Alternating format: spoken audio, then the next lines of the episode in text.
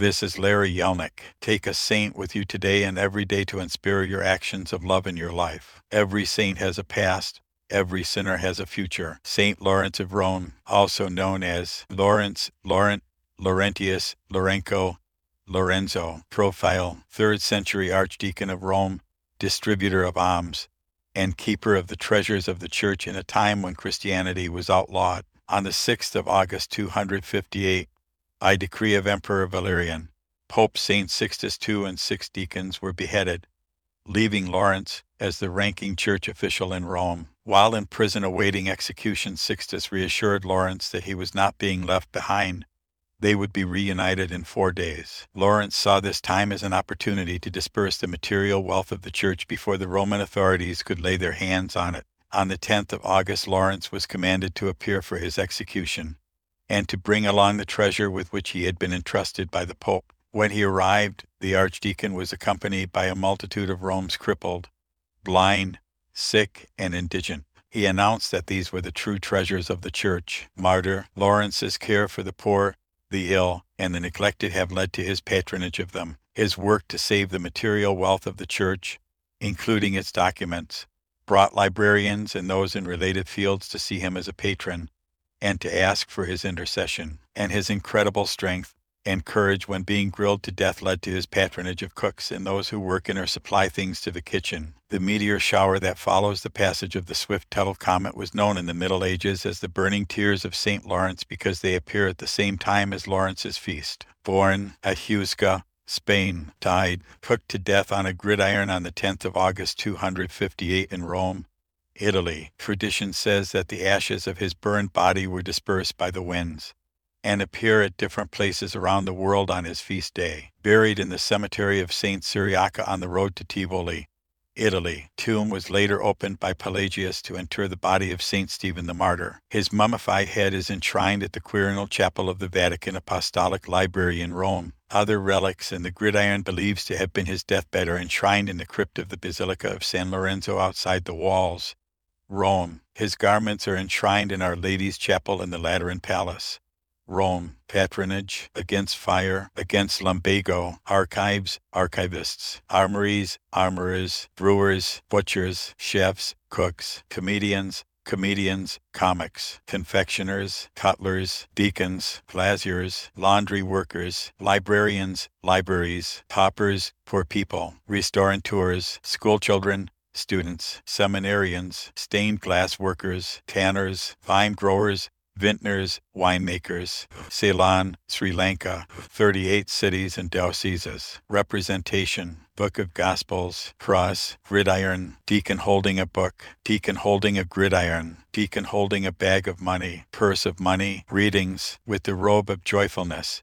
Alleluia. Our Lord hath this day clothed his soldier Lawrence, may thy faithful's joyous assemblage clap their hands more cheerfully than they have heretofore. Today the noble martyr offered pleasing sacrifice to God. Today he, being grievously tested, endured unto the end the torment of his fire, and shrank not from offering his limbs to punishments most grievous. Before the ruler he is summoned, and settlement is made upon the church's hidden holdings. But he by words enticing is unmoved, and is unshaken by the torments of the ruler's avarice. Valerian is laughed to scorn, and the Levite's liberal hand, when he is asked for payments, giveth to the gathered poor, for he was their minister of charity, giving them abundance from his means. Therefore the prefect is enraged, and a glowing bed made ready, the torment-bearing instrument, the gridiron of his suffering roasteth his very viscera, but he laugheth it to scorn. The martyr sweateth in his agony, in hopes of crown and recompense, which is allotted those with faith, who struggle for the sake of Christ. The court of heaven rejoiceth, for his warfare waging, for he hath prevailed this day against the lackeys of wickedness, that we, then, may attain the gift of life. By this our patron,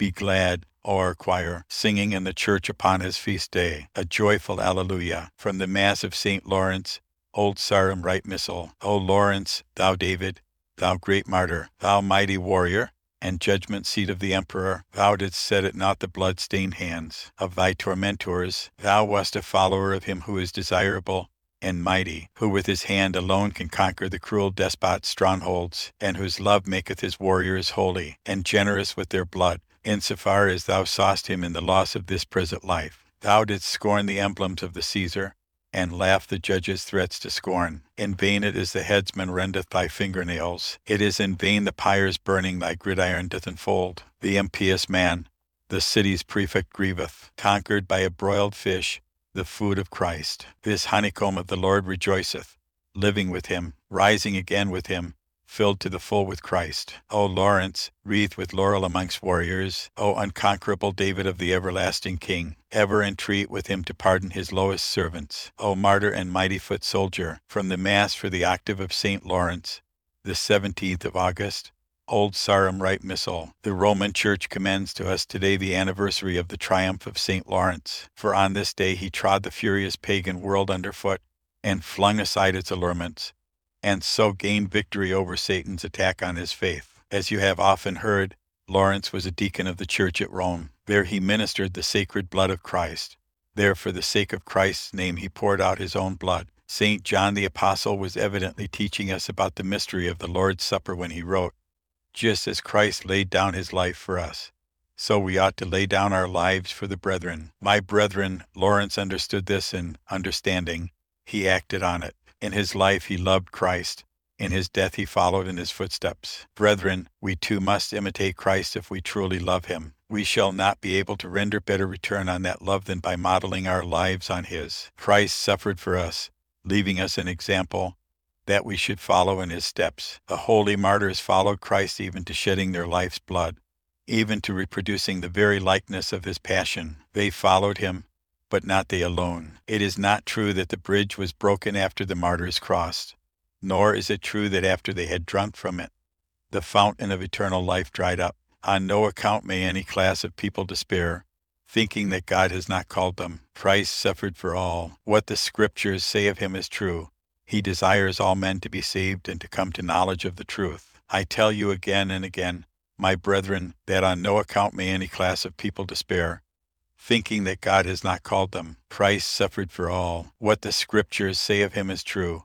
He desires all men to be saved and to come to knowledge of the truth. From a sermon by St. Augustine. O Lord Jesus Christ, who did show thy blessed martyr Lawrence, despising this world to be most pure gold, which the fire might by no means consume, but only prove, so that, the fiercer was the flame, the more brightly the gold shone, grant unto us that the flames of concupiscence may have no power to burn up those who are enlightened by such a shining example as that of thy holy martyr. Mozarabic Sacramentary, please follow this podcast and share this with a friend. Encounter Jesus within us.